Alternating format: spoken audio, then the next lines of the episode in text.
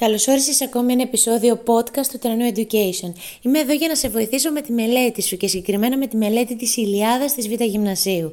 Νομίζω πως ξέρεις πως μπαίνοντας στο www.tranueducation.gr, κάνοντας κλικ στην καρτέλα υλικό της αντίστοιχης τάξης, βρίσκεις υλικό για τα μαθήματα που σε αφορούν. Επίσης, στο κανάλι του Τρανού Education στο YouTube, ξέρεις πως θα βρεις υλικό για αρχαία ελληνικά, για γλώσσα και για μαθηματικά που θα σε βοηθήσουν και θα σου προσφέρουν κάποια κάποια χρήσιμα tips. Μπορείς να κάνεις follow το Τρανό Education στα social media, στο TikTok, Facebook, Instagram και να μοιραστείς το υλικό με όποιον και όποια εσύ θέλεις. Για να μην μακρηγορώ, συνεχίζουμε με τη ραψοδία Α, στίχη 350 με 431. Σου συνιστώ όμως ό,τι αφορά τη δέηση, τη διήγηση και το αίτημα του Αχιλέα να το χωρίσεις σε αυτές τις τρεις θεματικές. Συνεπώς, Παίρνουμε μια κόλλα χαρτί, γράφουμε πλαγιότιτλο για ό,τι αναφέρεται, ώστε να οργανωθούμε καλύτερα και κρατώντας σημειώσεις πίστεψέ με, ξέρεις καλύτερα πώς να απαντάς εύστοχα και οξύνεις την κριτική σου ικανότητα. Οπότε, στο σημείο που θα αναφερθώ σε δέηση, διήγηση και αίτημα του Αχιλέα, τα απαντάς ξεχωριστά για να ξέρεις σε ποιους στίχους βρίσκονται, τι τεχνικές έχουν και ποια σκοπιμότητα τους συγγραφέα εξυπηρετούν. Ξεκινάμε με την περιληπτική απόδοση. Περιληπτική απόδοση στίχων 350 με 431. Ο Αχιλέας κλαίει μόνος του στο ακρογιάλι. Νιώθει αδύναμος. Νιώθει αντιμασμένος και ντροπιασμένος από τον Αγαμέμνονα. Επίσης αισθάνεται καταρακωμένος μετά την αρπαγή της βρυσίδας. Αλλά πιο πολύ νιώθει αδικημένος από τον Δία, καθώς ενώ ο ίδιος ο Δίας καθόρισε τη μοίρα του να πεθάνει νέος ο Αχιλέας, επέτρεψε να του συμβεί και αυτό να τον ατιμάσει ο Αγαμέμνονας. Έτσι λοιπόν ο Αχιλέας με τα χέρια απλωμένα προς το πέλαγος καλεί τη μητέρα του τη Θέτιδα για να της ανακοινώσει το αίτημά του. Όταν εκείνη βγαίνει από τη θάλασσα και τον βλέπει λυπημένο, τον ρωτάει να μάθει ποια είναι η αιτία της λύπης του. Ο Αχιλέας αφηγείται όσα έχουν συμβεί, την επίσκεψη του Χρήση που ζήτησε την Χρυσιίδα από τον Αγαμέμνονα προσφέροντάς τους λίτρα, αλλά εκείνος αρνήθηκε και με υβριστικό τρόπο τον έδιωξε. Τότε έπεσε λοιμός στους Αχαιούς που χάνονταν ο ένας μετά τον άλλον και για να μπορέσουν να ζητήσουν συγχώρεση από τον Απόλλωνα έπρεπε να επιστρέψουν την Χρυσίδα. Έτσι, ο Αγαμέμνονας αναγκάστηκε να υποχωρήσει και να επιστρέψει το δικό του λάφυρο, απειλώντας να πάρει του Αχιλέα. Έτσι και έκανε. Στη συνέχεια, ο Αχιλέας αφού διηγηθεί την ιστορία, ζητάει από τη μητέρα του να πει στον Δία, ο οποίος της χρωστάει χάρη επειδή τον είχε βοηθήσει σε μια πολύ δύσκολη στιγμή, να βοηθήσει τους Τρόες να αφανίσουν τους Αχαιούς, έτσι ώστε να καταλάβουν την αξία του Αχιλέα και το δικό τους λάθος. Η θέτιδα περίληπη, απαρηγόρητη, κλαίει για όσα συμβαίνουν στον γιο της και του λέει ότι θα προσπαθήσει να μιλήσει στο Δία. Ωστόσο, ο Αχιλέας πρέπει να περιμένει 12 περίπου μέρες, καθώς οι θεοί λείπουν από τον Όλυμπο. Βρίσκονται στους Αιθίωπες. Ας αναλύσουμε λίγο το λόγο του Αχιλέα, τη δέηση, την προσευχή του, το λόγο του στη θέτιδα και το αίτημά του από τους στίχους 350 μέχρι 414. Ο Αχιλέας επιλέγει ως τόπο προσευχής την ακρογιαλιά. Θέλει να απομονωθεί, να δείξει μία αδύναμη πλευρά, να κλάψει. Ε, θέλει επίσης να έχει απόλυτη ηρεμία για να προσευχηθεί και είναι ένας τόπος ενδεδειγμένος για προσευχή προς τη μητέρα του, μιας και η θέτιδα είναι η θεότητα της θάλασσας. Στην προσευχή του, στο στίχο 353, εκφράζει έμεσα το παράπονό του ότι θα ζήσει λίγα χρόνια ακόμη. Ξέρει ότι ο Δίας έχει ορίσει να πεθάνει νέος. Στο στίχο 354 με 357 εκφράζει ένα πολύ μεγάλο παράπονο που αφορά την προσβολή της τιμής του. Και ξέρουμε ότι η τιμή ήταν κάτι πάρα πολύ σημαντικό για την εποχή εκείνη. Αποδίδει την ευθύνη για την ατίμωσή του στον Δία, όπως φαίνεται στους στρίχους 354 με 355. Και αυτό γιατί ήλπιζε ότι αντιστάθμισμα για τον πρόωρο θάνατό του θα ήταν να του αποδοθούν μεγάλες τιμές. Μετά το ερώτημα που του τίθεται από την Θέτιδα, στους στίχους 365 με 393 αφηγείται τα γεγονότα που συνέβησαν στην συνάντηση των Αχαιών, στην συνέλευση των Αχαιών, τονίζοντας την ασέβεια και την αυταρχικότητα του Αγαμέμνονα, αλλά και τη δική του πρωτοβουλία. Απέκρυψε όμως την αφθάδεια που έδειξε προς τον Αγαμέμνονα. Η επανάληψη αυτής της διήγησης σίγουρα προκαλεί κάποια επιβράδυνση στην εξέλιξη του έργου, ωστόσο εξυπηρετεί το να δούμε και από την πλευρά του Αχιλέα το πώς έχει αντιληφθεί και επεξεργαστεί τα πράγματα, πώς τα έχει ερμηνεύσει. Συγκεκριμένα αυτή η επανάληψη της διήγησης των γεγονότων προκαλεί επιβράδυνση στην εξέλιξη καθώς εντείνει την αγωνία του αναγνώστη αλλά τον βοηθά να ξαλαφρώσει τον πόνο του. Επιπλέον εξυπηρετεί τον ποιητή να παρουσιάσει και την πλευρά του Αχιλέα, του τρόπου που έχει επεξεργαστεί τα γεγονότα τονίζοντας άλλα και παραλείποντας άλλα πολύ σημαντικά που έχουν να κάνουν με τη δική του αυθάδεια. Τέλος τον βοηθά να στηρίξει το αίτημά του σε κάποιο επιχείρημα και δεν αφήνει να ξεχαστεί το θέμα της σύγκρουσης με τον Αγαμέμνονα. Έτσι λοιπόν, στο στίχο 394 με 414 παρουσιάζει το αίτημά του το οποίο μοιάζει με ένα αίτημα μικρού θυμωμένου παιδιού, αλλά ταυτόχρονα γεμάτου μίσος και εκδίκηση. Ζητάει λοιπόν από την μητέρα του τη Θέτιδα να εκμεταλλευτεί την, το δίκαιο της προσφοράς και ανταπόδοσης και το γεγονός ότι ο Δίας της χρωστάει χάρη και να του ζητήσει να δώσει προβάδισμα στους Τρώες έτσι ώστε να αφανιστούν οι Αχαιοί και να μπορέσουν να εκτιμήσουν την αξία του Αχιλέα. Ποια είναι τα γεγονότα που αποσιωπά κατά τη διήγησή του; Αποσιωπά την υβριστική συμπεριφορά προς τον Αγαμέμνονα τη σκέψη του να σκοτώσει τον Αγαμέμνονα και την απειλή του, την παρέμβαση της Αθηνάς, τον όρκο που έδωσε για να αποσυρθεί από τον πόλεμο. Και την παρέμβαση του Νέστορα, την παρέμβαση που έκανε για να προσπαθήσει να τους συμφιλιώσει. Ποια γεγονότα υπερτονίζονται στη διήγησή του όμως, η άσχημη και η βριστική συμπεριφορά του Αγαμέμνονα προς το Χρήση, οι συνέπειες που υπήρξαν λόγω της συμπεριφοράς του αυτή, δηλαδή ο λοιμός στο στρατόπεδο, την προσπάθεια τη δική του να ζητήσουν συγχώρεση από τον Απόλλωνα και να βρουν τι είναι αυτό που έφταιγε, την απελευθέρωση της Χρυσιίδας και την αδικία από την πλευρά του Αγαμέμνονα προς το πρόσωπό του, την ατίμωσή του. Αν συγκρίναμε την προσευχή του Αχιλέα με την προσευχή του Χρήση, τι ομοιότητες θα βρίσκαμε; Οι ομοιότητες είναι ότι γίνονται δίπλα στη θάλασσα, ότι ο οικέτης παρακαλεί μία θεότητα να τον βοηθήσει και οι δύο ζητούν εκδίκηση γιατί νιώθουν ατιμασμένοι, νιώθουν ότι αδικήθηκαν και ότι τους φέρθηκαν με πολύ άσχημο τρόπο στηρίζονται στην αρχή στο δίκαιο της προσφοράς και της ζήτησης και βέβαια η δέηση γίνεται δεκτή από τη θεότητα. Βέβαια αυτό θα το δούμε σε επόμενο επεισόδιο όσον αφορά τον, ε, το αίτημα του Αχιλέα καθώς η θέτιδα το δέχεται αλλά πρέπει να δούμε αν θα το δεχτεί και ο Δίας.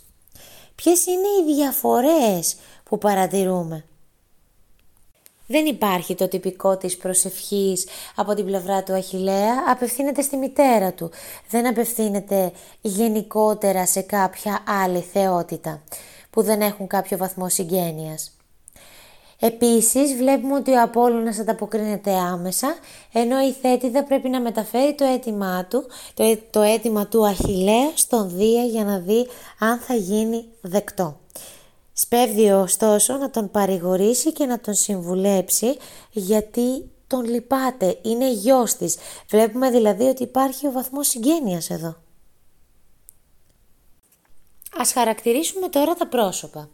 Χαρακτηρισμός. Σκιαγράφηση του Αχιλέα και της Θέτιδας.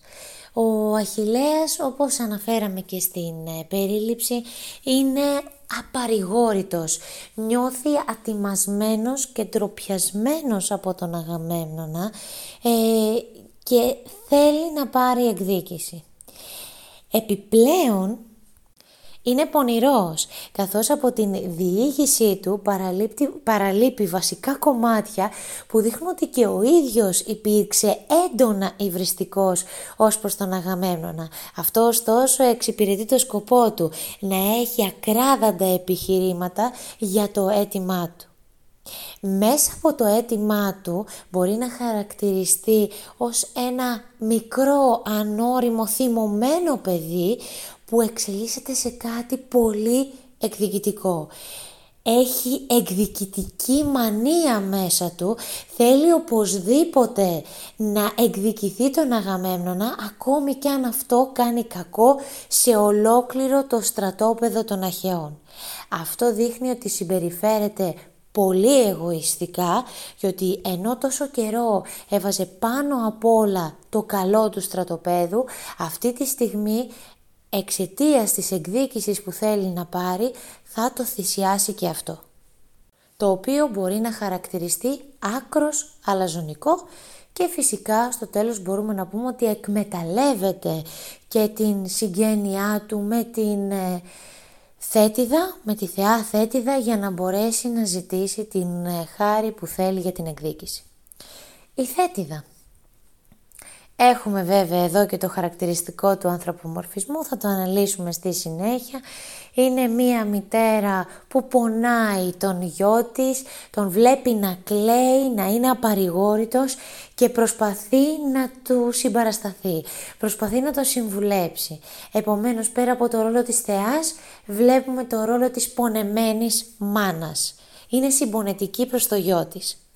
Επιπρόσθετα δεν μπορεί να του αρνηθεί ε, αυτό που της ζητάει, καθώς έχει το ρόλο μάνας και όχι μιας απλής θεάς. Συνεπώς δέχεται το αίτημά του και είναι διατεθειμένη να το μεταφέρει στο Δία. Στηριζόμενη στο δίκαιο της προσφοράς και της ανταπόδοσης. Πάμε τώρα στις αφηγηματικές τεχνικές. Είναι βασικό στις αφηγηματικές τεχνικές να αναφερόμαστε σε τι χρησιμεύει κάθε μία, τι εξυπηρετεί η κάθε μία. Έχουμε προοικονομία, η αφηγηματική τεχνική κατά την οποία ο ποιητής προετοιμάζει τον αναγνώστη για κάτι που θα ακολουθήσει. Προοικονομία έχουμε στους στίχους 354 με 355, 394, 410, 412, 4.18 και 4.28. Συγκεκριμένα στο στίχο 3.54 προοικονομείται η βοήθεια που θα δώσει ο Δίας στον Αχιλέα. Στο στίχο 394 ε, προετοιμάζεται ο αναγνώστης ότι η Θέτιδα θα πάει στον Όλυμπο και θα οικετεύσει τον Δία για το αίτημα του Αχιλέα. Στο στίχο 411 προετοιμάζεται ο αναγνώστης για όσα άσχημα θα ακολουθήσουν για την άσχημη τροπή που θα πάρει ο πόλεμος εις βάρος των Αχαιών. Στο στίχο 412 προοικονομείται ότι οι Αχαιοί θα καταλάβουν το μεγάλο λάθος που έκαναν ιδίως ο Αγαμέμνανας και φυσικά ότι θα ζητήσει κάποια στιγμή από τον Αχιλέα να επιστρέψει πίσω. Στο στίχο 418 η μητέρα του, η Θέτιδα, τον προετοιμάζει ότι δεν θα ζήσει για πολύ ακόμα και τέλος στο στίχο 428 οι ελπίδες της Θέτιδας σύντομα θα δικαιωθούν καθώς ο Δίας θα δεχτεί να βοηθήσει. Επιβράδυνση. Έχουμε την καθυστέρηση της εξέλιξης της πλοκής της ιστορίας που εντείνει την αγωνία του αναγνώστη. Στο στίχο 365 με 393 που είναι η διήγηση του Αχιλέα των γεγονότων που έχουν συμβεί. Βέβαια είπαμε πως αυτό εξυπηρετεί την οικονομία του έργου ε, και τους σκοπούς του ποιητή στο στίχο 424 με 428 που ξέρουμε ότι θα καθυστερήσει για λίγο να γίνει αποδεκτό το αίτημα από το Δία καθώς οι θεοί απουσιάζουν στους Αιθίωπες. Επική ηρωνία ή αλλιώς τραγική ηρωνία είναι η τεχνική κατά την οποία ο αναγνώστης γνωρίζει τι συμβαίνει ενώ οι ήρωες το αγνοούν. Έχουμε μία επική ηρωνία στο στίχο 411 εκεί που λέει να σφάζονται για να χαρούν τον βασιλιά τους όλοι. Επίσης έχουμε εγκυβωτισμό που είναι αφήγηση, εκτενής αφήγηση μέσα στην αφήγηση ε, στο στίχο 366 με 393.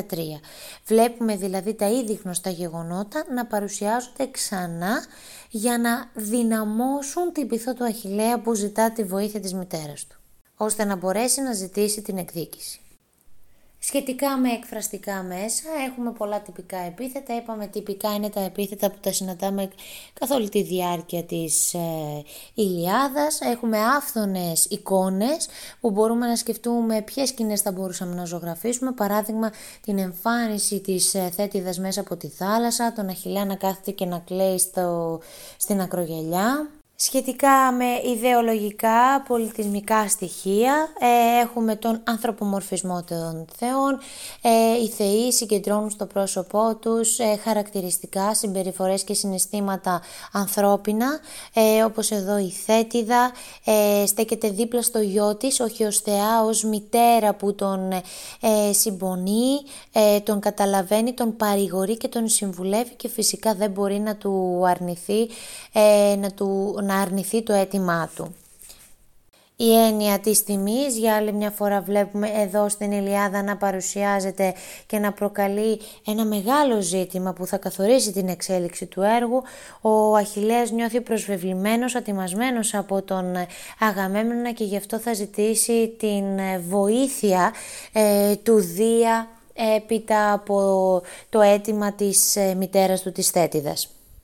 Βλέπουμε επίσης το δίκαιο της προσφοράς και της ανταπόδοσης, είτε ήταν κάποιος θεός είτε ήταν κάποιος άνθρωπος, ε, στηριζόταν σε αυτό, ε, όπως εδώ η, ο Δίας χρωστάει χάρη στη Θέτιδα κάποια στιγμή που τον έσωσε τον Δία στον Όλυμπο όταν ε, ε, όλοι οι θεοί ήταν εναντίον του και εκείνος οφείλει να της ανταποδώσει την χάρη. Ένα άλλο χαρακτηριστικό της εποχής ήταν ότι οι ήρωες δεν φοβόντουσαν να τσαλακωθούν, να φανούν αδύναμοι. Βέβαια συνήθως επέλεγαν να συμβεί αυτό μακριά από τα μάτια των υπολείπων. Σχετικά με άλλα εκφραστικά μέσα σχήματα λόγου έχουμε αρκετές παρομοιώσεις, μεταφορές, αντιθέσεις, προσωποποιήσεις τις οποίες θα τις αναφέρω εν συντομία ε, παρομοίωσης στο στίχο 360, μεταφορές στίχο 415, 418, 429 και 452, προσωποποίηση στο στίχο 366 και επανάληψη στο στίχο 383. Η αντίθεση που έχουμε αφορά τον Αχιλέα. Βλέπουμε έναν γενναίο γεμάτο πυγμή άντρα να λυγίζει και να τσαλακώνεται, να κλαίει ε, και να νιώθει απαρηγόρητος ζητώντας βοήθεια από τη μητέρα του. Αυτά σχετικά με την ραψοδία Α και τους στίχους 350 με 431 πλαγιότητους μπορούμε να βάλουμε ανάλογα με τις σκηνές που έχουμε και νομίζω ότι πλέον είναι ευδιάκριτο. Μέσα στο βιβλίο επίσης βλέπουμε αυτούς τους πορτοκαλί πλαγιότητους για να μας βοηθήσουν και να μας καθοδηγήσουν για το πώς γίνεται η διάκριση. Αν σας άρεσε και σας βοήθησε το συγκεκριμένο ηχητικό, μην ξεχάσετε να το μοιραστείτε με όποιον και όποια εσείς θέλετε και φυσικά να ακολουθήσετε το Τρανού Education στο Spotify, στο YouTube, να επισκεφτείτε την ιστοσελίδα www education.gr και φυσικά να κάνετε follow στη σελίδα του Τρανού Education στο Instagram και στο Facebook.